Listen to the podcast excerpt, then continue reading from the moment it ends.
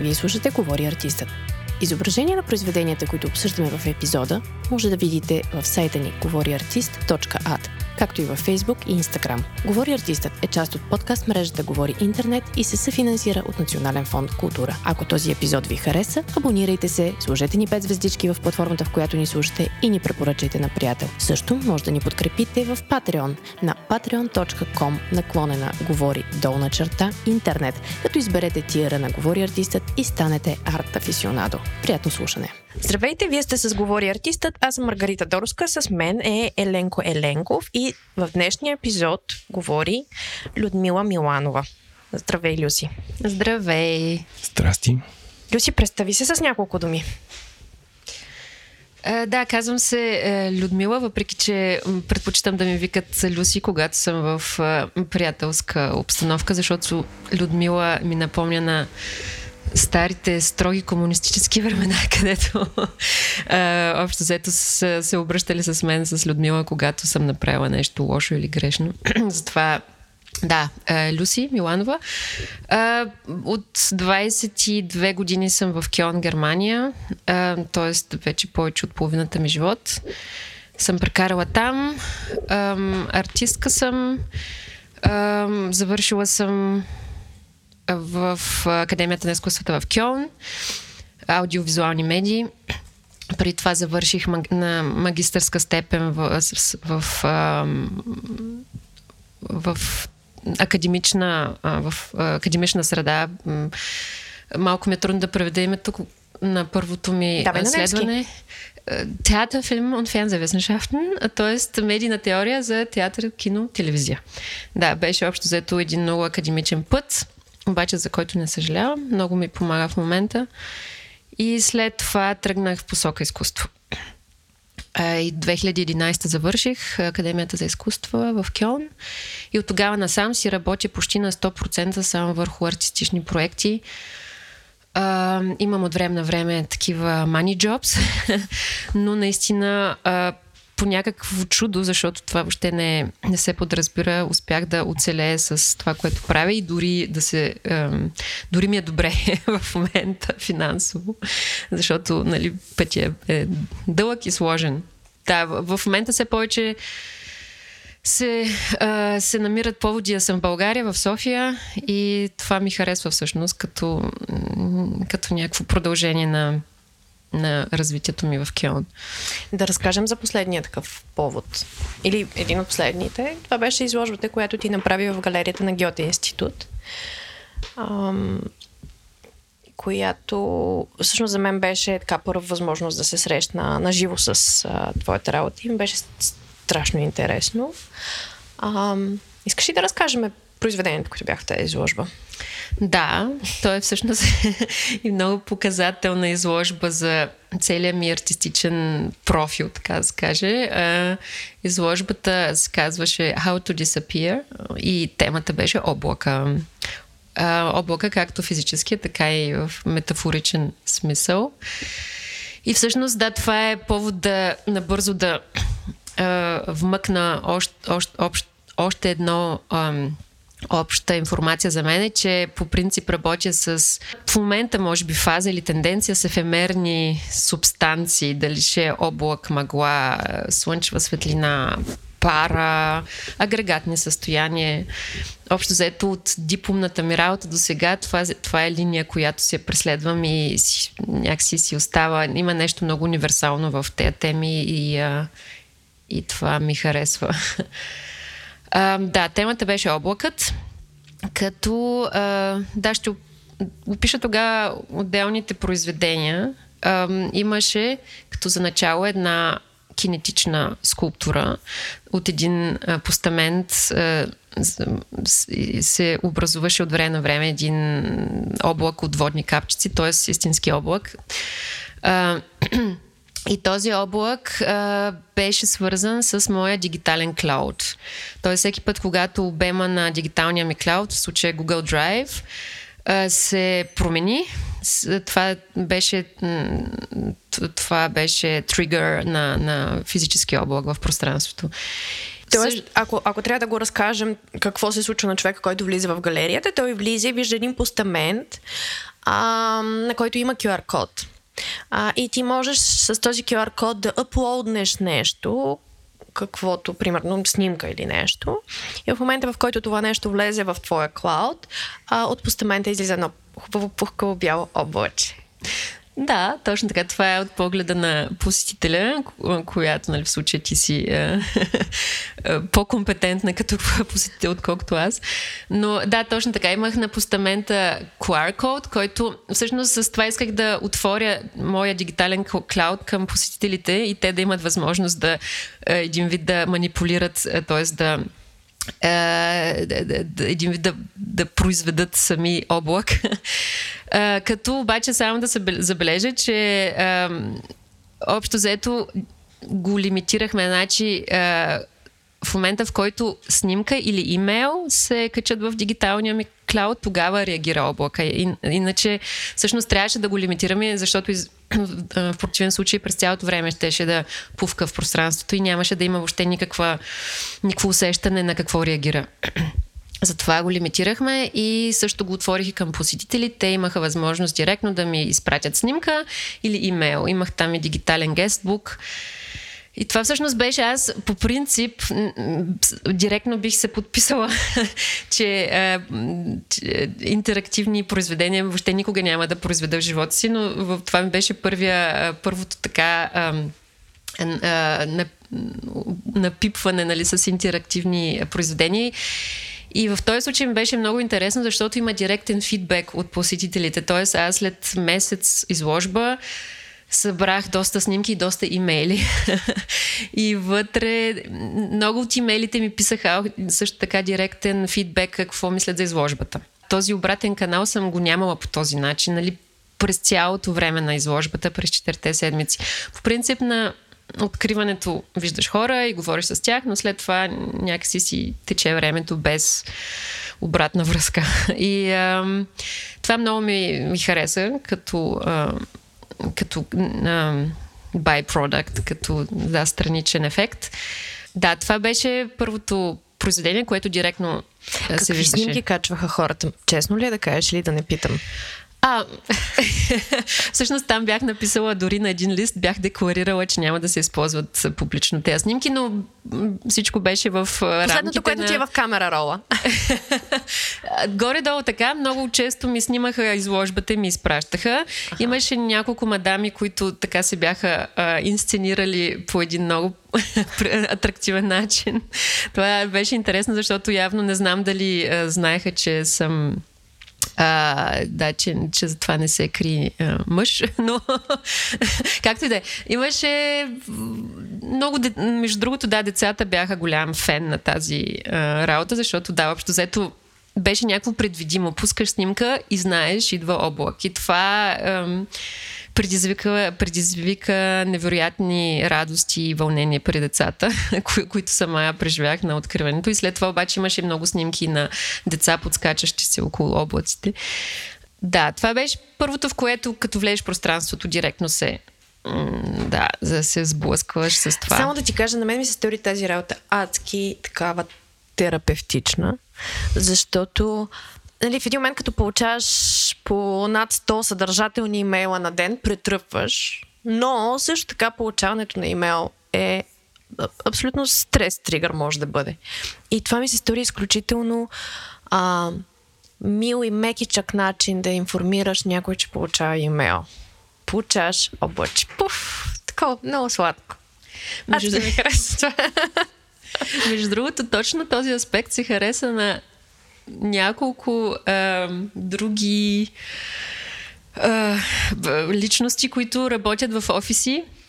Мисля, че и от тебе се появи такъв интерес, но наистина имаше две-три подобни запитвания за офиси, където този облак да е инсталиран в офис и целият имейл а, трансфер да е по някакъв начин да се визуализира в пространството.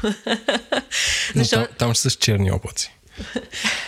Да, то може и да са, не знае, не, пара не може да се отсвети, но може някаква арома да му сложиш. но това вече в друга посока отива. Но... Да, и аз като си инсталирах там а, произведението, също така забелязах, а, че има интересен ефект всеки път, като, защото когато получа имейл се образуваше малък облак, а като получа снимка се образува голям облак. И докато си инсталирах нещата и си бях сама в пространството, беше наистина за мен също е, добро а, осъзнаване как, с какъв е ефекта на това произведение. Защото когато пувкаше малко облаче и, и беше като, ага, окей, получих имейл и директно отивах да видя какво съм получила. Но а, да, има, имаше нещо ново, което аз не бях го планирала в точно тая връзка между дигиталната ти активност и материализиране в пространството. Тоест това го бях планувала, но точно как ще се усети, съответно не мога да го контролирам. И да, но съответно имаше доста интерес от комерциални фирми, дори и от Германия в момента за една конференция през март за дигитална sustainability. И точно и там а, искат а, да имат някаква extreme feedback машин, където да през цялото време да а, отразява някаква дигитална активност. Освен да ти кажа да го патентоваш. Въпреки, че ми се струва толкова елементарно, но да, може да, да си струва. да, преминавам към другото произведение. Това беше серия от фотоснимки. В случай бях ги а, печатала на, на стъклени плочи, които бяха, да кажем, около 50 на 50 см. А, и, бяха по две снимки на постамент. Е, тази работа се казва Seeing Clouds from Both Sides и, от, и се виждаха облаци, насякъде облаци. Uh, съответно, в началото нищо не ти прави впечатление, окей, облаци. Uh, и една ос, която преминава през двете. Точно така, една ос, която свързва двете стъклени плочи. Uh, и също така тези, uh, uh, съответно, бяха така инсталирани, че трябва да, да се завъртиш в кръг около, около постамента, за да видиш двете страни на, на фотографиите. И тук идеята беше, всъщност е, защото тя фотосерията не е завършена, аз я повтарям от време на време, но тук идеята беше да видя облак отгоре и отдолу в един и същ момент. да, в един и същ момент. Общо взето, идеята беше да надскоча човешките ми сетива и в момента, в който виждам облака отдолу, да имам възможност да го видя и отгоре като един 3D обект, който може да си го въртиш и да му видиш всички страни. Двете фотографии бяха три двойки, така се каже. И всяка двойка показваше един и същ облак от двете страни, отдолу и отгоре, като отгоре. От една и съща позиция. От една и съща позиция, точно така. Като от горната страна изглежда като сателитна снимка, то си е Кажи сега как всъщност ти произведе тази работа. Защото това е любопитно как се снимат облаци отгоре. да, това всъщност е, това, процеса за, таз, за това произведение беше за мен много по-вълнуващ, отколкото резул, да презентирам резултата в Whitebox някъде. Um, за целта имах много дълга комуникация с всякакви сателитни фирми, като се опитвах да ги убедя да съпортват идеята. Като единствената, която се загласи, беше американска е, филиал на НАЗА в Вашингтон, DC, Orbit Logic. Като наистина все още съм им благодарна, защото бяха абсолютно единствените и го направиха с голямо удоволствие. Те самите имаха явно голям Uh, много се забавляваха с, с, с моя Artist Request, както винаги им пишеше Artist Request 40 to 50% clouds, защото аз исках да заснема облака. По принцип сателитите им са програмирани така, че да правят снимка на ясно небе. А, и това също беше главният проблем за повечето сателитни компании, че трябваше да препрограмират сателита, което явно, когато не си плащаш, сега не е толкова а, бърз, а, бърза намеса. Ам, да, и те се съгласиха и оттам нататък всъщност протичаше така, че а, аз а, си определям моя позиция някъде в града, някъде където да знам, имам достатъчна добра видимост а, нагоре към небето и този моя, тази моя позиция няма да е заета след два дена, да кажем, от кола паркирана или от строеж или каквото и да е. Тоест, отивах в парк.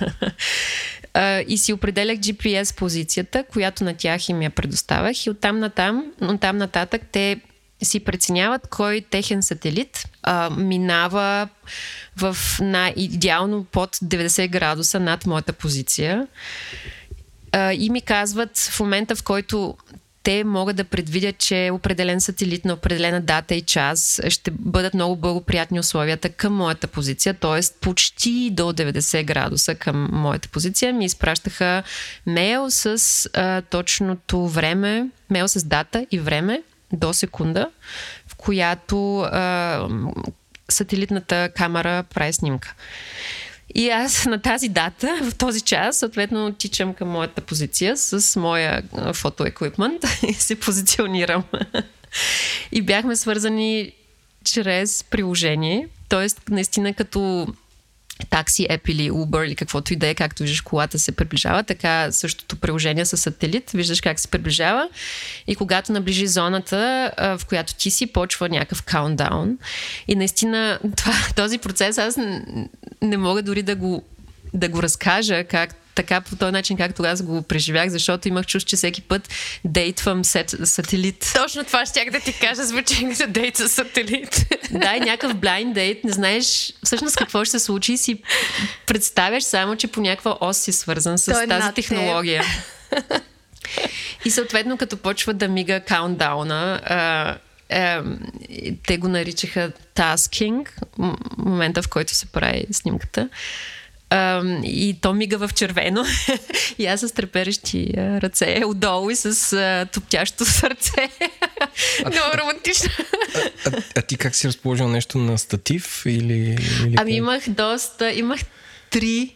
Всъщност да, само да спомена резолюцията, която ми дадаха не беше от най-добрата, която в последствие на мен ми беше проблем, защото не можах да правя големи разпределения печатки на снимките, но това е което можеш да получиш, когато е саппорт. И, Все пак да благодарим на правителствените агенции, че се занимават с артисти. Да, въпреки че това е частна фирма в... Те са някакъв субконтрактор. Да, да, да. Но okay. както е. Но тяхната резолюция беше един, един метър на един метър и един пиксел.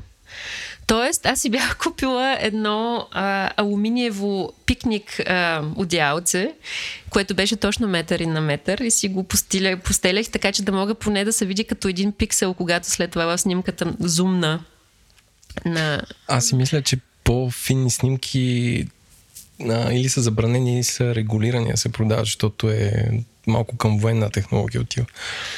Ами има вече или, и на 40 см. Е, или но, просто цената да. е скъпа. Цената е друга, да. А, да, и, си, и точно имах статив с, а, с моята а, Sony камера, а, но също имах и GoPro, т.е. С, от едната, с едната камера правих а, снимки, с GoPro течеше, която ми беше като... С, GoPro течеше като видео, това ми беше референция след това, като а, си преглеждах снимките точно в, кой, в коя секунда кой облак е бил над главата ми. А, и допълнително да, мисля, мисля, че дори с iPhone правих допълнително снимки. Той с два или три уреда се застраховах, че съм го а, хванала по всякакъв начин, но така или иначе отдолу с, а, с обективите, които аз имах, не ми стигаше, т.е. трябваше да направя винаги серия, да кажем, от 10 или от 15 снимки, които ги стичвах, за да имам въобще аутлайните, границите на, на облака над главата ми, защото в повечето случаи беше голяма маса от облак, която аз с една снимка не мога да хвана комп, а, напълно, затова трябваше да стичвам в Photoshop. Докато отгоре а, ареала, който ми даваха, беше 10 на 10 км, което беше съответно съвсем колко, други димензии. Колко опита ти костваха тези три кадра, тези три по два кадра, които видяхме в изложбата? Те са от три различни места, да спомена, защото а, фир... общо взето, когато компанията, фирмата ми пише, окей, сега имаме готовност и ме хващаха на някакви места, където не е мое, моето вкъщи. Т.е. трябваше да реагирам. така че бя, първият път от Кьон, където си беше планувано, след това бях в едно градче Вормс, където бях на работа и те изведнъж се обадиха, че имат сега готовност. а, малко немско граче. И третия път беше Нью Йорк. Тоест някаква... да, много а, необяснима комбинация Кьон, Вормс, Нью Йорк. Дори имахме оговорка и за Соул, за Корея, защото там също бях за два месеца на резиденция, но за съжаление там имаха проблем с софтуер и а, се провали фотосешена. Но по принцип е цял месец за един резултат, за една снимка. И в рамките на този месец да кажем, 10 до 12 опита. И накрая, това също, което ми беше лимита, е, че можех аз да си избера само резултат, един резултат. Не можех да кажа, а мен ми харесват а, а, резултатите от три различни дати. Това, за съжаление, ми, не, ми, не ми влязаха в положението. А те ли правиха метрологична такова предикция дали ще има облаци? Да, аз наистина нямах никакво влияние, въпреки че имахме оговорката, абсолютно а, ясна оговорка, че ми трябва, че ми трябва ясна форма на облак. Mm-hmm. Че ако е прекалено облачно или, или прекалено ясно, няма смисъл. Обаче явно нещата са толкова автоматизирани с тези сателити, въпреки че те бяха задали 40-50% clouds, въпреки това имаше много празни опити, където изцяло беше дъждовно или изцяло ясно. Обаче аз се чувствах въпреки това задължена да отида, защото си знаех, че тази технология работи за мен там някъде горе и аз сега да си остана вкъщи, въпреки че вали. Не, от друга страна можеш да кажеш последно направи си най-скъпото селфи. Точно така и те го, между другото така го рекламират The longest selfie on earth. Защото този тип услуги ти можеш да си го заплатиш като частен човек, се използват много често за сватби, за, за годежни предложения, когато, да кажем, целия, цяла група от хора се обличат в розово и долу правят е, формата на сърце или нещо. Те не го ли правят с дрон? В смисъл, за какво има сателит чак? Е, и може би има друга стойност, когато... Омегаломанско е. Да. Освен ако с колите не изпишат нещо, не мога да си представя. Дрона все пак нормален, нали, средният дрон отива на 100 метра и там му е границата. А, така че да, зависи. А, да, и това а, се повтори три пъти на три различни места, като всеки път беше по един месец и имах около 10 до 12 опита. Като повечето бяха, не можех да използвам нямаше добър резултат. Ам, и наистина, из, и наистина това, което видя в изложбата, беше почти единствения единствен, единствения успешен резултат, който имах за, за цялото време. Не е толкова лесно да се улучи точно в тая секунда облак над главата ти, който да има ясна форма и а, да, но беше много вълнуващо време. Има безкрайно много анекдоти как а, отивам аз с целия си еквипмент и точно моя спот беше за, заед от голямо ято патици, които там се бяха установили.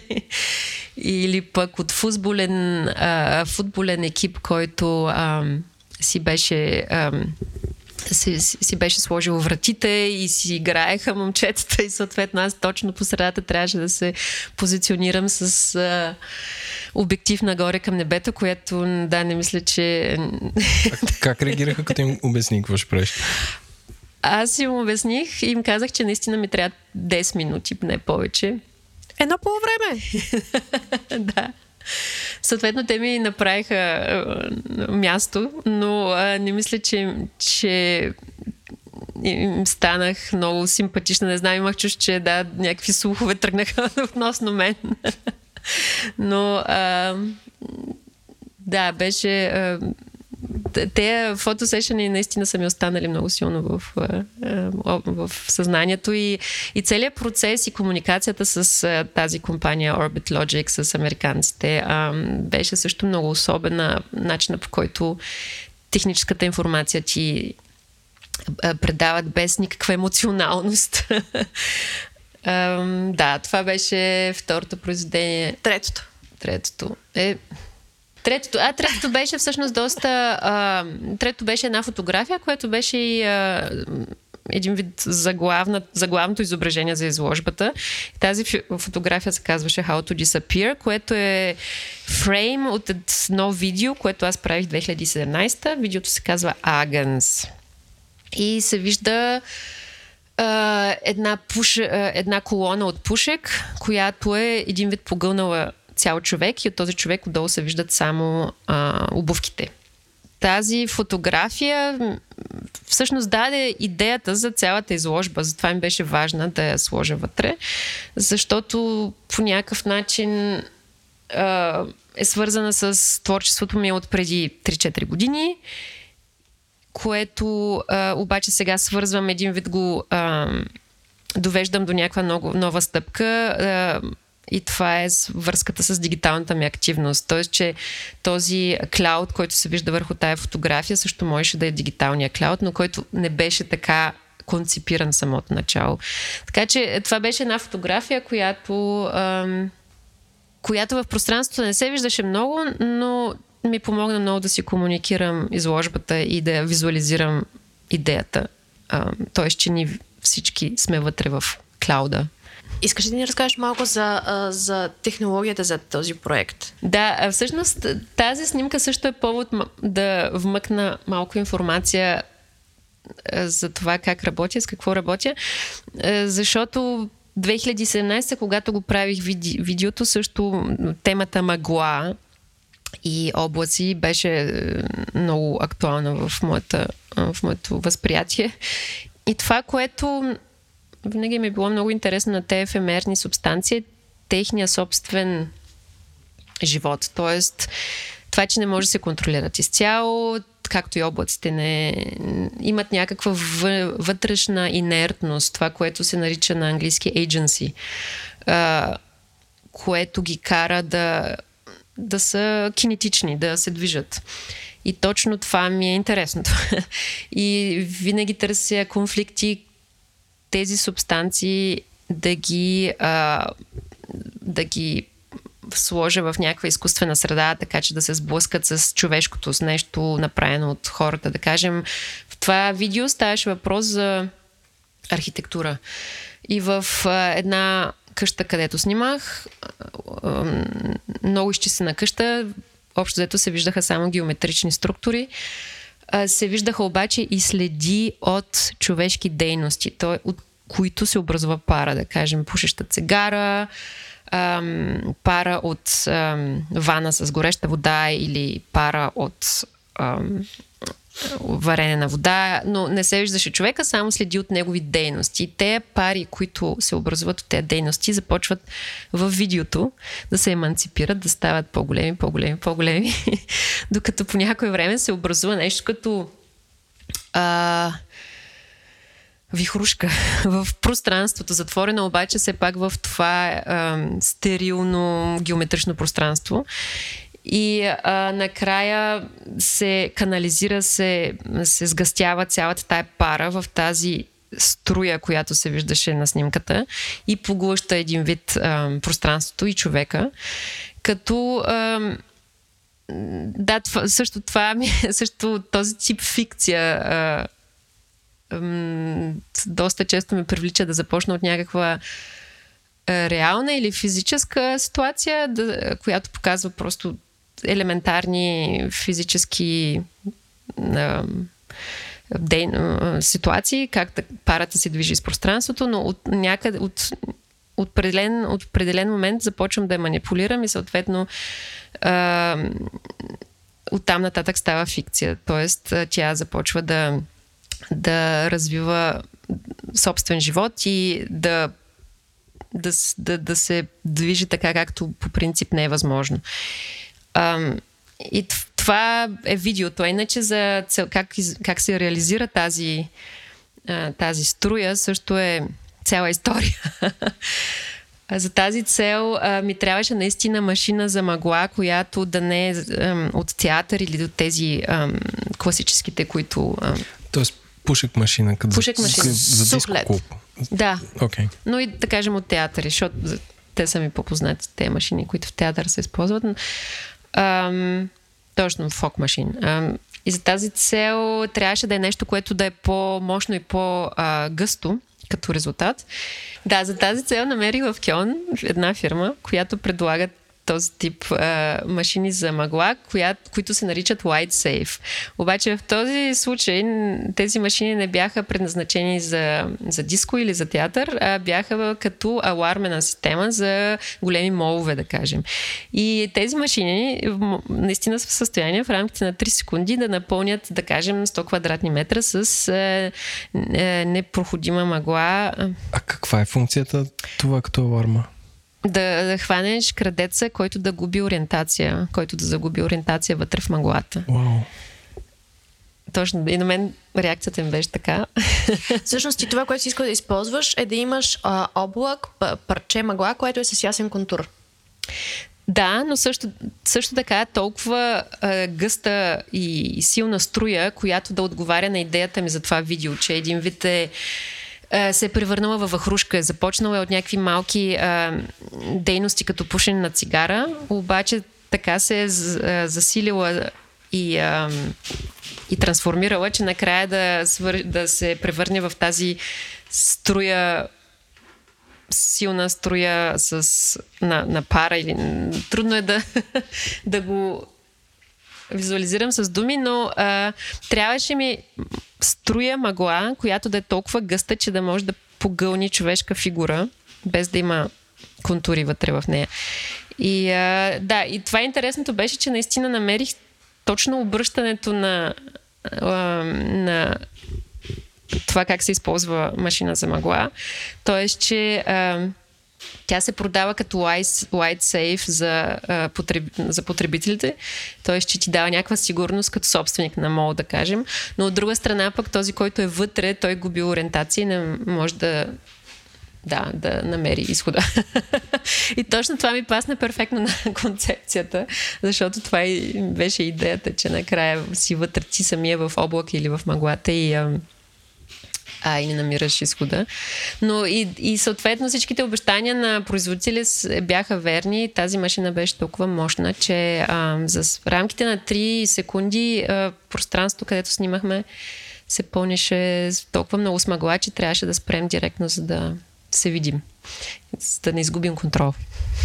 Те лесно ли ти се вързаха на а, в момента, в който си платиш, да, единственото беше, че трябваше да се монтира на покрива, пък на тавана, пък те тъжат, тежат, да кажем, 80 кила.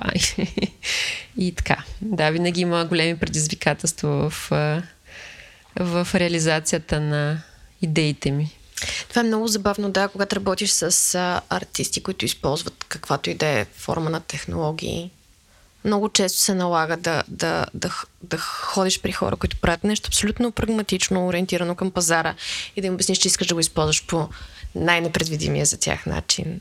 И това е много да, винаги вълнуващо. Винаги си срещу течението, винаги искаш изключението а, и трябва да се убеждава. Да, това е голяма, голяма част от моята работа също, защото аз не, не си седя в студиото и да кажем да да, черп, да изчерпвам, да черпя идеи от, а, от материал, т.е. да кажем, ако рисувам от бои, да изследвам а, различни а, различни състояния на някакъв материал, а по-скоро аз имам идея, както да кажем, облака от двете страни. и оттам нататък тръгвам да убеждавам хора, за да си реализирам идеята. И последното аналоговото произведение с Косама. Да, всъщност точно така. До а, дигиталния, дигиталния слеж физически облак имаше на стената инсталирани 10, не момент, 9 човешки косама. Uh, и на тези косъмчета висеше нещо като стрелка с писец накрая и се виждаха някакви маркирани чертички. Uh, като това има следното обяснение.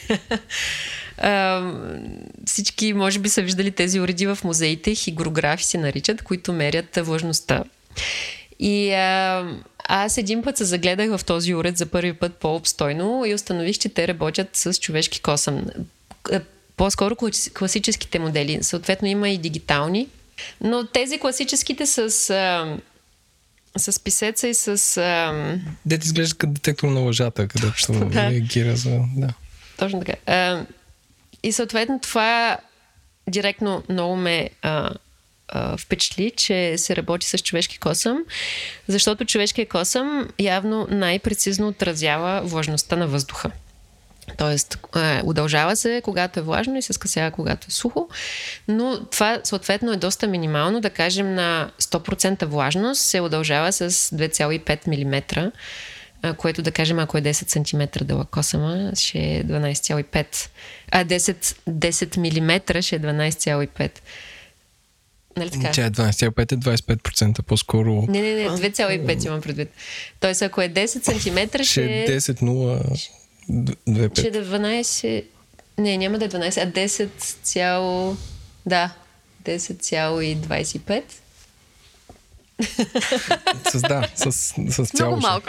с много малко. Затова вътре има всякакви механични конструкции, които подсилват... Да увеличават амплитуда, да. Точно така, за, за да може още да се забележи с а, чисто око, с невъоръжено око. И... А, и това а, ми хареса ужасно много като а, елемент в пространството. Т.е. аз какво направих? Направих си елементарна форма на този хигрограф, т.е. DIY хигрограф и а, откъснах от една човешка глава а, дъл, по-дълги косъмчета, които използвах и да, и, направих от месинг стрелката И съответно, преди изложбата обаче, ги манипулирах с един сушуар, ги uh, затоплих максимално, така че те изцяло да се uh, да достигнат най-късата късия вариант, т.е. когато е сухо, те се, те се свиват и стрелката се вдига нагоре.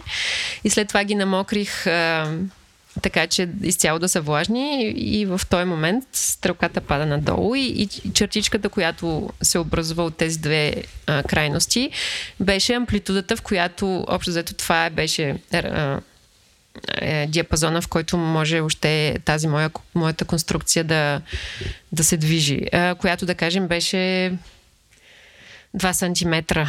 Макс, да. Макс, да. А, да, сега всичко звучи много техническо, обаче аз не го усещам така.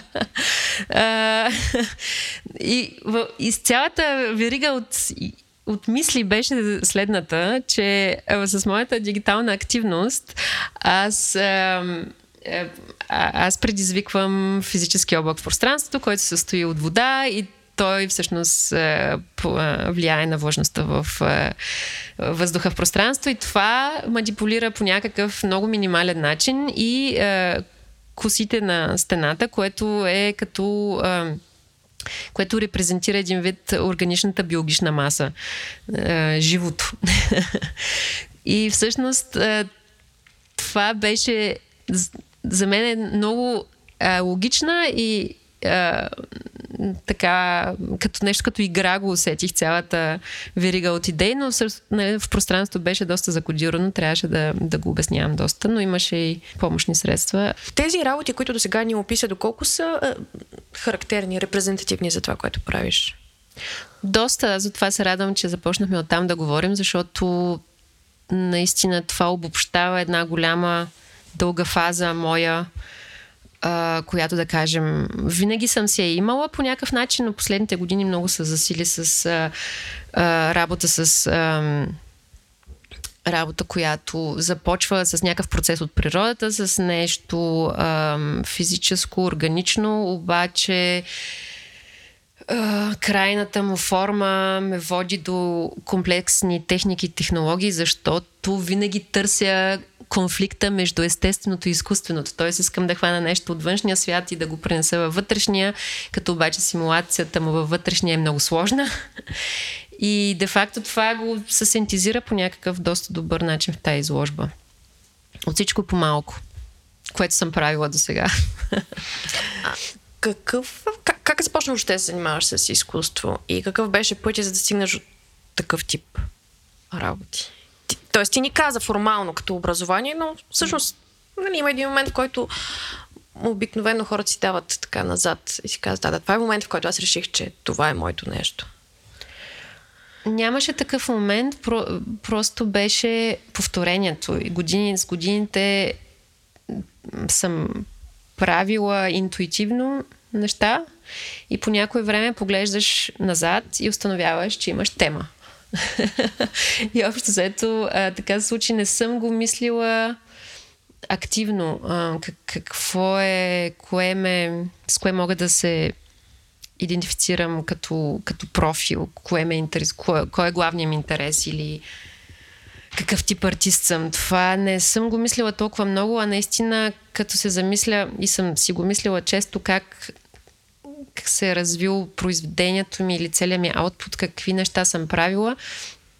И винаги, дори да, дори да съм минавала през много различни медии, темата е сходна, тя си остава. И това е винаги интерес. Това е някаква интердисциплинарност, която, която е главната характеристика на моето произведение. Смесвам, смесвам наука с философия, с технология, съответно с фикция, защото аз си инсценирам накрая някаква ситуация и твърдя някакви а, реалности. Но се започна де-факто от а, Академията на изкуствата в Кьон, където аз а, доста късно тръгнах в посока изкуство, ако не, трябва да съм честна. Тоест не съм класическия класически образован артист. В началото, както вече казах, завърших академична специалност и, и изцяло академично работих. А, беше голямо писане на теоретични а, на текстове и работи така нататък, но след това установих, че ми липсва правенето на неща, практическата част и уж на шега изкандидатствах в академията, обаче вече стана и оттам нататък изцяло ми се промени живота, защото ам, то няма край. Общо взето не е като работно време, сега 5 часа ще прави изкуство и след това не. как, смисъл, как така на човек му идва и тази идея? Ето, сега ще кандидатствам в тази академия. Това е много добър въпрос. На шега, звучи много на шега, наистина. Ами да, наистина беше на шега. Си правих малки, малки такива креативни опитчета, които обаче по никакъв начин не бяха не бяха повод за да аз да, да го обявя за себе си като стейтман. Чувствам се като, ех, чувствам се като готов художник или артист. Сега отивам в академията, за да, да, да получа признание от другите. Въобще не беше така. Наистина беше на шега, защото явно аз самата не съм предполагала, че мога в тази посока да, да тръгна. И а, това наистина ми промени живота изцяло, защото толкова ме погълна този свят. Имаше за мен цял универ, универс... А, вселена. цяла вселена от а, нови неща. и, а, и аз де-факто до, като учих там, аз не можех много да продуцирам и нямах почти никакъв инпут, защото, аутпут, защото бях толкова заета с това да консумирам и да поглъщам като гъба всичко.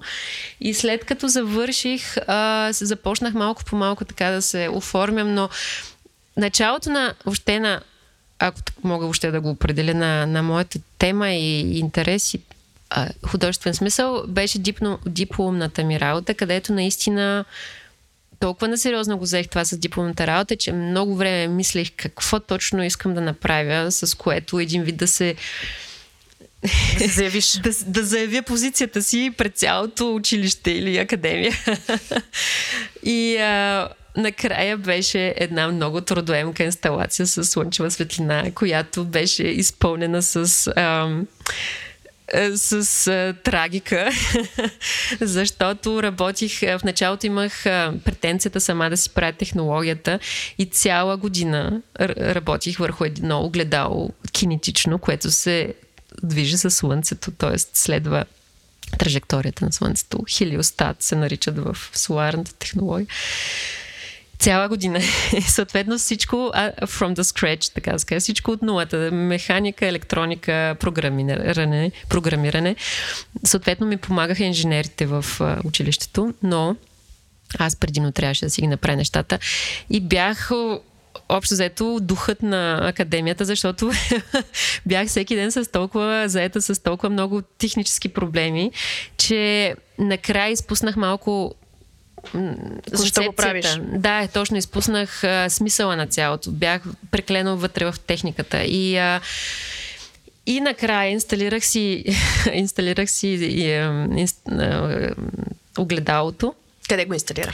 В академията беше так, такава годишна... А, Изложба на студентите, точно, завършващи. които завършват. Точно така, да. Инсталирах си го и работише, да кажем, на 90% така както исках. А, и от една седмица презентация, да кажем, 4 или 5 дни валеше.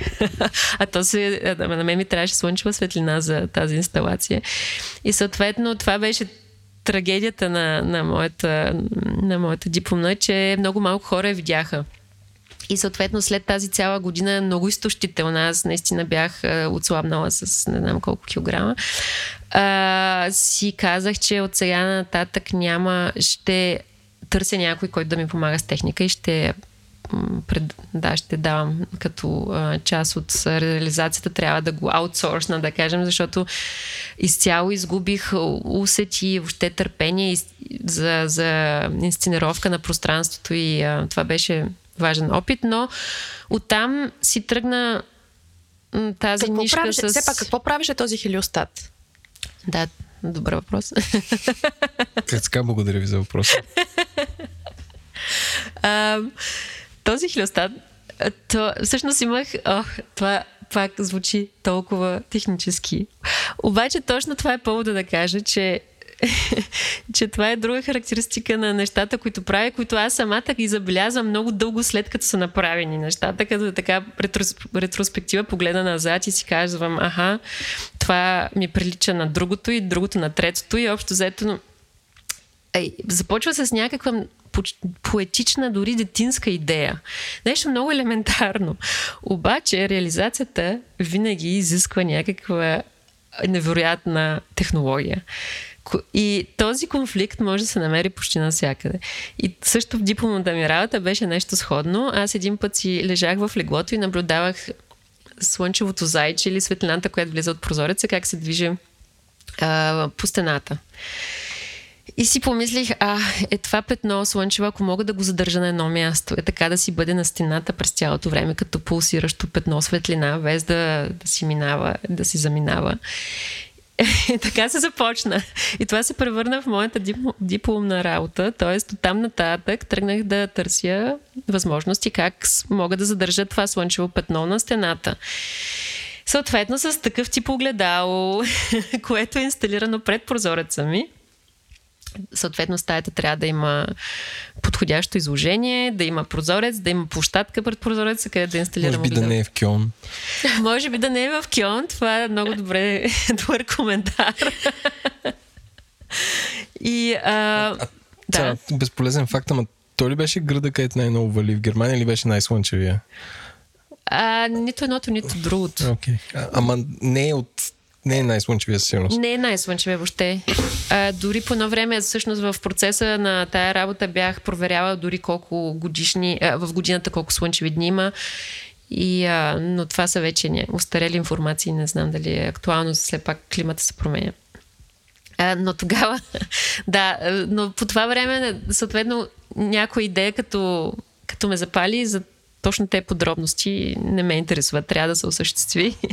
Но както и да е, и наистина се получи точно този ефект. Тоест аз имах а, накрая това огледало, а, което беше а, пред прозореца и което рефлектираше светлина обратно в пространството. И тъй като това огледало се следва Слънцето един вид а, един вид а, не балансира, ми а, е, компенсира Компенсира ротацията на Земята т.е. движи се срещу. И по този начин успява за светлината, която се рефлектира от огледалото вътре, наистина да си остане на едно място. Уловител на слънчеви зайчета. Да, да, да, да, да, да. И това нещо, съответно, е много. А, има някаква спиритуална. Аз самата си го казвам, спиритуална димензия, защото. А, пул, ня, живо е, пулсира а, всеки ивент, който минава, който, да кажем, всяко облаче, всяка птичка нарушава това петно и нещо се случва. А, да, и де-факто беше ця, може да си представиш цяла година работа на, върху тая техника и накрая имах едно слънчево петно на стената. Ма като го разкажеш е такова. Ти казваш, че се занимаваш с а, а, а, облаци, а, пара, слънце, флуиди и такива неща. Някой път, като видиш нов вид светлина или нещо по-хайтек, примерно неон, лазери, а, не знам, плазмата, какъв вид светлина излъчва, не си ли казваш, искам да направя нещо с това или, или, или трябва да ти направи впечатление на нещо и тогава да тръгнеш да го правиш? Тоест, спе, специфицирал ли си с какъв вид светлина и с какъв вид флуиди се занимаваш? Да, да се опитам да префразирам, да разбера дали да, правилно съм давай. разбрала. Тоест, през, матери... през материала, през, а, явле... през да, през материала и през технологията или през идеята? Или не, не съм разбрала правилно? Да, ти го префразира добре. Да, доста м- случливо. Ами през идеята със сигурност. Тоест не, точно това се опитах да кажа, че нямам, много рядко материала е началото и извора на, на инспирация, на въодушевление. На, тоест, да кажем, някаква, а, някакви много модерни не, не, аз под модерно имам пред нещо, което не си виждала до сега и, mm. и се спираш за за да го разбереш. Аз ще ти дам пример с мен. Доста тъп пример, но според мен това има някакво голямо бъдеще и ще стане все по-популярно. А, примерно, виждал съм магазин, където а, в град Нью Йорк, където самото стъкло е като стъкло на елка и се затъмнява при слънце, което е лесно. Или примерно преди миналата зима карам аз кола и зад мен има една кола с някакви фарове, които така светлина не съм виждал. Дали сега не е някой пернишки джигит, който е сложил а, халогени на голф от 83-та, където самите рефлектори не са правени за този светлина изглеждат гадно и ослепяващо. А беше новото BMW, което има лазери на фаровете. И аз си казвам, боже господи, искам вкъщи да имам такава светлина, защото тя е, буквално е магическа. Нали? Тя е много фьючер, още повече като ти видиш някаква доста мазна кола, но само първи момент, когато я видиш в огледалото, това ми беше достатъчно на мен така мозъка да ми обладе сигнал и каза, каза Еленко, ти такова нещо не си виждал, погледни на там. И, и, и, така, и така си казвам, и чакам лазери да станат достъпни, за да, за да направя нещо с тях. Е, сега, както ми го разясни, всъщност да, имам такива моменти. Имала съм, имам все още, а, където виждам някакъв нов материал, нова функция. А, да кажем, примери. Между другото, пак с стъкло, то не е толкова ново, но е все още много мисля, че а, много скъпо за, за артистични а, занимавки. Това е стъкло, което се когато, да кажем, съм го виждала в публични туалетни, което е ясно, когато е отворена вратата и когато я заключиш, се замъглява. замъглява. Аз не съм виждал такова, но аз не ходя по туалет. но това винаги ме е интересувало, тази функция, но съответно не мога да си го позволя. Също така, по-актуален пример, с който работих много с едно фолио, което реагира на на топлина. Тоест, то се използва за термометри, да кажем. Или го докосваш и то а, реагира на, а, на тялото ти, на топлината, или реагира на въздушната топлина. И с това първо беше материала, аз го намерих като материал и някакси го... А, а как реагира? Сменя си цвета? Или? Сменя, а точно така, сменя си цвета, да, да, да, да. А, минава през спектъра на светлината. И а, тези, този тип впечатления някъде си ги събирам, дали ще е като а, запис или с картинка. И когато му дойде времето, мозъка ми комбинира. И така да кажем, имах фаза, където се занимавах доста с визуализиране на, на температура и на, на топлина. И там много често ползвах това фолио. И също така то го има като мастил. Можеш да го напръскаш и а, има същата функция. А, но пак материала нещо, нещо, някаква смесица е. Не е така, че да намеря материал или функция или медиум и, и толкова да, да ме фасцинира да си кажа, окей, сега нещо ще развия от това. По-скоро си го заделям някъде в, в колекции там с а, а, материал и когато му дойде времето става някаква комбинация в... Inspiration Library. да, да, да, имам такива доста, да. Кажи ми как протича деня ти? Какво ти се случва? Ето ти каза, че имаш относително лукса на а, артист, който вече не му се налага толкова много да има работа, за да изкарва пари. В смисъл друга работа, извън правенето на изкуство. Как протича да. в една такава много идеална ситуация времето ти? Много е хаотично всъщност. Нямам, нямам строг план разпределение на времето. Тоест, както както нещата дойдат към мен, така ги захващам. Тоест, като стана, това не означава, че спа до обяд и така нататък. Въобще дори, когато се събудя, съм толкова вече а, под... А, как се казва, под налягане, под преша, че дори не, не ставам от леглото ми, директно започвам на лаптопа да работи, така може би ще мине деня до след обед, някой път, не винаги. Но а, тъй като колкото по-добре без, кафе, без кафе, без вода, без запуска. А, не, не, не. От време на време ставам да отивам до кухнята и си нося нещата, но, но най-продуктивното ми време, смисъл най-концентрираното време ми е след събуждането, преди въобще да съм тръгнала да се ам, социализирам с външния свят. Когато все още съм сама а, в леглото с компютъра, тогава съм най-фокусирана и а, работя много добре. Но по принцип нямам схема, но само мога да кажа, че колкото по а, добре вървят нещата, толкова повече работа имам и, и толкова по някое време вече усещаш как ти се изплъзват нещата, защото аз сама се, все още си правя сама всичкото от началото, от идеята до от идеята събиране на финанси, реализация, изложба, комуникация, текстове, документация, вебсайт, портфолио и отчети, транспорт, работилници, всички те различни степени, фази на 90% сама.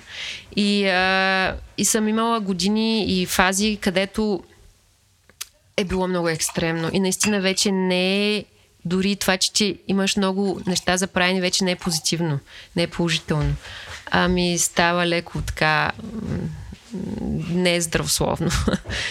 И а, затова общо заето нямам как, Никак... как го балансираш това? Имаш ли смисъл? След като си минала, усетила си така тежестта на такава ситуация, защото аз мисля, че всеки, всеки се сблъсква рано или късно и чак тогава да разбира какъв е проблем с това да поемаш много, нали, много възможности. А, как, каква ти е рецептата? Имаш ли рецепта? Взе ли си полука? Реагирам всеки път различно. Зависи от е, финансите. Мога да си наемам си някой път помощници, т.е. някой, който да ми направи портфолиото и, или веб страницата, или някой, който да ми помогне е, в, с транспорта, с носене на неща, с а, строене на неща. Но наистина зависи от бюджети. Това е много силно. И а, Uh, да, нямам рецепта, реагирам винаги индивидуално, защото нещата винаги са много различни. И аз се, по-скоро се нагаждам към uh, запитванията от, отвън и, и аз се нагаждам. Все още не е така, че да кажа, окей, приемам само запитвания, които могат да ми предоставят бюджет на... Budget, да, да, да. И uh, да, така че нямам нямам uh, рутина. Като късно дошъл в света на изкуството, как се социализира и как функционираш в него? Тоест, в каква среда художествено функционираш? В Кьон изцяло в художествена среда, защото в Кьон е, не знам, може би в София е подобно, но в Кьон, ако си учил в Академията на изкуствата, си част от една секта. и е, общо взето е, хората, които завършват там, са насякъде. Има ужасно много след това а, успешни хора, но не е задължително да си останат в а, сферата на изкуството. Нали, в, а... Може би да отворим една да. скоба и да кажем, че Кьон е доста важно място в Германия за правене на изкуство. А покрай академията и покрай един панир, който едно време беше mm.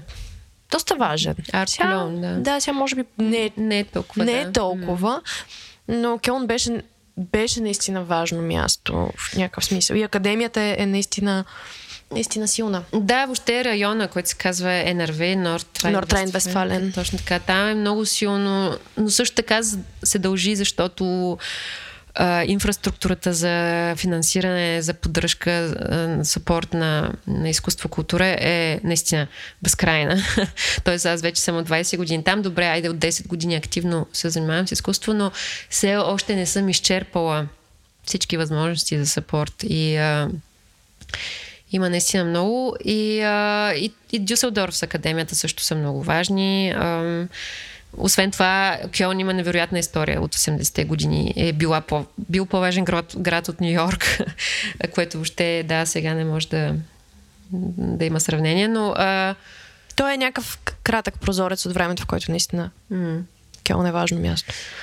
Да, и така, че в момента, в който си бил социализиран в академията в Кьон, ставаш част от тази група, която мафия. след това, мафия точно след това накрая, на, след това на, насякъде с тези хора. Където и да отидеш, имаш контакт, имаш е, познат човек, който вече те познава от много дълго време. Както казват на немски, витамин Б. Или, да, така е, това е от немците ли? Да, ами Б било за Бецюнген. А, да, правилно. Връзкар. Има, на, на, на, на кионски има една дума клюнге. Това означава така... А, а, не знам, нещо българско има ли такова, като затворена... Като клика или... Клика. Точно клика, клика да. да. Добре, да не те мислим, ти си част от кликата. А, аз съм част от кликата, но вече мафия. съм от по... А, старелите. Съответно, да, а, след като хората а, по, пораснат малко и се задумят и така нататък се случват. И се... Но това е друго ниво на на друго ниво на развитие с тая социалната мрежа, която излиза от академията и от образованието. А, съмняваш ли се, когато работиш и какво ти помага да разбереш, че си на прав път? Защото това са дълги процеси, очевидно, в твоите работи. О, да, много се съмнявам, защото до последно нещата не съм ги видяла а, материализирани в пространството. Тоест, аз много често ми се случва за изложби да правя нови произведения и до изложбата не съм ги видяла в, в реалността. Тоест, те си живеят в а, моята в моята представа много дълго време и а, има много често изненади, защото материала се а, накрая, когато работиш с материал, той по друг начин функционира както ти си мислиш. Това на класически а, така български художествен език се нарича съпротивата на материала. Питай някой стар скулптор, той не ще обясни как да. материал се съпротивлява да, точно така, че в момента какъвто и да е материал, но аз наистина много дълго време нещата съществуват като теория в главата ми. Когато започна да ги да ходя от една до друга работилница и да ги правя от материал и усещаш как от една стъпка на реализация до друга, идеята вече се е трансформирала и се е адаптирала към материала по някакъв начин. Какво предстои да видим като, като работа? Какво ти предстои? Тази година за щастие, нищо повече, защото ще имам достатъчно време да ам, за, по-спор, за да преработя това, което се случи до сега. Ам, но до година, март, има две интересни неща. Едната изложба в едно малко граче до Франкфурт, Бад Хорнбург ако случайно сте наблизо в Франкфурт някаква конференция. Март месец, брат, Бад Хорнбург. Където изложбата, между другото, голяма чест за мен, но същевременно се усеща как вече имам лейбъл сложен, т.е. облаците и аз. Няма мърдане Няма мърдане. на живота ти облаци. И аз така му след тази изложба в Гьоте институт си казах, това беше подобаващо завършване на, на темата, на цикъла. Обаче след това попадна някакви запитвания пак ме а, достигнаха и а, изложбата се казва Облаци, точка, от а, Герхард Рихта до дигиталния клауд. Като изложбата, защото Герхард Рихта нали, е започнал с а, облаци Ти си включена в тази немалка антология. точно така и те де-факто си написаха цялата теза за изложбата на базата на моите сателитни снимки. Като ми изпратиха концепция за изложбата, беше едно към едно копирано от вебсайта ми с, от а, фотографската работа и те съответно ми казаха ми, да, като ви намерихме работата, тогава си завършихме концепцията. Но явно кураторите доста често така работят, просто събират а, произведения. Ами обикновено имаш нещо, което ти е котва. Тоест, ти, ти за да развиеш една концепция, имаш едно, две, три неща, които са ти котва и някакси те, те, те ти дават координатите на изложбата. Оттам нататък добавяш. А, но много често, в смисъл, аз това съм го чувала от много, много често от художници, че наистина тяхна работа е била много, много силна инспирация за цялата изложба. Което да, съответно... Ама и ти направи брутален ресърч по темата, така че... Да, най-накрая да, да съм визави с Гатрища. Ам, да, и след това, което също ме радва, което още не съм го планувала, но съм си го мислила, комбинация с комерциалния свят, с индустрията, където вече споменах на една дигитална конференция, ще си инсталирам облака, е, но има и други запитвания за тази комбинация между, да кажем, презентации на големи марки на а, панаир ли се казват? Mm-hmm. Арт, а, да. да. Fairs. Fairs, Commercial точно, fairs. Точно. Където нали, правят много скъпи щандове. А, и, а, и от известно време има такава тенденция да, т.е. поне аз съм го забелязала, да интегрират арт в тях. Но за мен е, защото за, а винаги, а, винаги съм си мислила защо а, в този свят има толкова много бюджети пари, в а, нашия точно обратното. Много е нормално да си мислиш, че всичко безплатно правим и даваме и презентираме. Затова а, за момента се радвам на тази комбинация, но да видим колко дълго ще бъде тази радост. Както се казва, don't sell yourself short. Да, това е. А човек да си го повтаря. Ам, трите ни задължителни въпроса. Ам, представи си, че можеш да отидеш в ателието на който искаш художник, където и да е по света, която и да е епоха, може да е много назад във времето. Кого би си избрал? Да кажем, винаги съм си мечтала и съм си представила как а, в какво би се изразявало за мен успеха. Винаги съм си представила да имам ателие, което да е нещо между ателие и леп, научна, научна лаборатория. И, и затова ми е много интересно да отида в ателиетата на артисти и художници, които точно това вече са го постигнали. Да кажем, Олафо Елиасън или Алиша Кваре. Това са големи имена, но Рафаел Лозано-Хемър. Точно така. И знам, че те точно... Виждала съм филми за Олафо Елиасън, той за Алиша Кваре има по арте вече доста, където се вижда как е, съответно те си назначили персонал, став с а, много интердисциплинарни кадри вътре и, а, и бих искала наистина да посетя на такова студио, да видя как става ежедневието, как работят, как развиват, как мислят заедно. Това би ми било много интересно.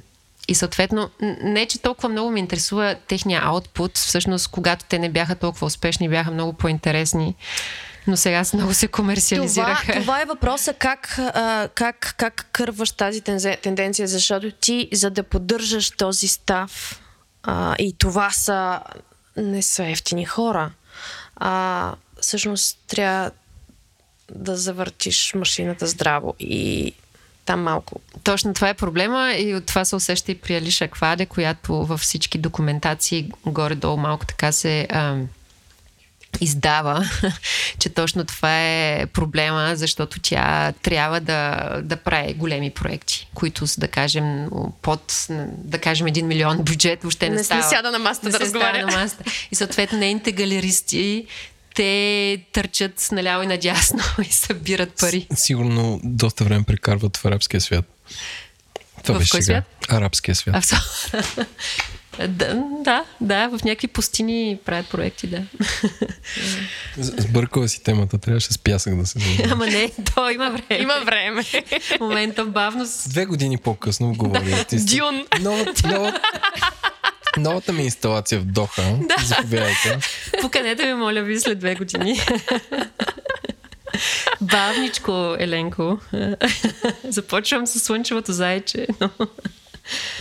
Ам, да, това, това ми би ми било интересно, но също така и някакви стари майстори, като Джеймс Торел, които правят монументални които са вече с дългите бради, някакви мъдреци, философи и на друго ниво вече съществуват. С тях би ми било интересно да си поговоря, ако въобще мога да се да включа на тяхно ниво, но а, защото това, да, те работят с някаква нематериалност, де-факто, и обаче има много борба, доколкото съм чувала и чела, да може да си построи а, сградата, която е необходима, за да се наблюдават а, светлините промени, което е свързано с ужасно много бюрокрация, както при Кристо общо взето повечето част от работата им е да, да, да, да са в преговор с а, хората, които трябва, които трябва да им разрешат и събиране на бюджети, но... А... Машината зад поезията е тежка.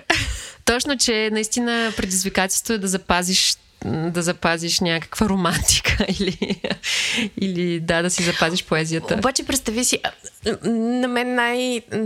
Когато говорим за Джеймс Торел, най- най-въздействащото такова произведение негово беше, а, което съм преживяла аз, беше в Мама PS1. Стаята без покрив. И ти ходиш, гледаш mm. цял ден mm. и идва един момент, в който ти писва от изкуство. И просто влизаш в една стая, в една сграда и там светлината е абсолютно необикновена. И в един момент осъзнаваш, че на теб няма покрив. И това е... И за толкова е красиво цялото нещо. Да, да, да, много е а, деликатно и а, fragile, много е, да, нежно. а, но, а, да, тази нематериалност в, вътре в а, цялата бюрокрация, мога да си представя, че че не е лесно да, да, да си го устоиш като позиция, но а, тези, да, в тези посоки бих се насочила, ако трябва да търся някой, който да посетя. Добре. Каква музика слушаш, когато работиш? Слушаш ли музика въобще? О, не, по никакъв начин не мога да слушам музика. Това много би ме е разсеяло. Това са две различни неща. А, изцяло, когато, когато трябва да мисля, дори ако трябва да си приготвям куфара за някъде, не мога да слушам музика. Е, не става. А подкастите кога ги слушаш? по, по принцип, да, слушам ги на колелото много често и в някакви транзитни състояния. Това, да. С, да кажем, с метрото на някъде си. Добре. Сега този следващия въпрос е ако, а, инстали, ако иллюстрираш, ако имаш възможност да иллюстрираш книга, а, какво би избрала? Сега, предвид това, че ти нямаш традиционния път на артист, може да избереш друга парафраза на този въпрос. Това наистина е много необичайно да въобще да си мисля за иллюстрация, защото аз нищо общо нямам с рисуване и с... Mm. А, по никакъв начин не съм социализ... социализирана с, с произведения, идващи от ръката ми, директно. Ами по-скоро мисленето и теорията е моя процес, ако трябва да, да, да съм. Значи, може би въпрос просто не е релевантен. Ами не, имала съм случаи да кажем, където а, за, в по-теоретични контексти а, са ми искали снимки на облаците, да кажем за, за хаос теорията. И съм, от, имаше едно-две списания, които, за, които ми искаха правата за изображение на облаците в този контекст. И там мога да си го представя де-факто, но или да е нещо, или да е някаква някаква science fiction литература, но нямам примери. Да, но нещата са много... Е, като тема аз ги усещам много мону, монументални, универсални. Като визуален език, не знам дали другите така ги усещат, но, а, но е много свързано за мен с някакви базисни условия на живот и на съществуване. И, а, и сега да кажем, ако някой като Бруно Латуа, който починал преди няколко седмици, а, от него дойде някакво запитване или нали, някакъв тип, да кажем, Делюс, който вече отдавна, началото на 20 век. А, а, ако този, тази посока да дойдат запитване, ще съм много пласкана, съответно, защото мога да се идентифицирам. Но не мога да помисля за иллюстриране. Не, много ми е далечно. да. Люси, много ти благодаря. В бележките към шоуто може да видите сайта на Люси и ако сте близо до Франкфурт през март, така, горе-долу. Да, Тя ми посочва да. с ръка горе-долу. Не, да точно видите... март, но да, това граче е толкова непознато, но за това по-скоро звучи като, като нереалистична покана, но да, Бад Хорнбург. Ако ни напомниш, ние ще напомним на слушателите на подкаста. Добре. Стане март. Благодарим ти, Люси. Моля, беше Благодаря. интересно и за удоволствие. Чао!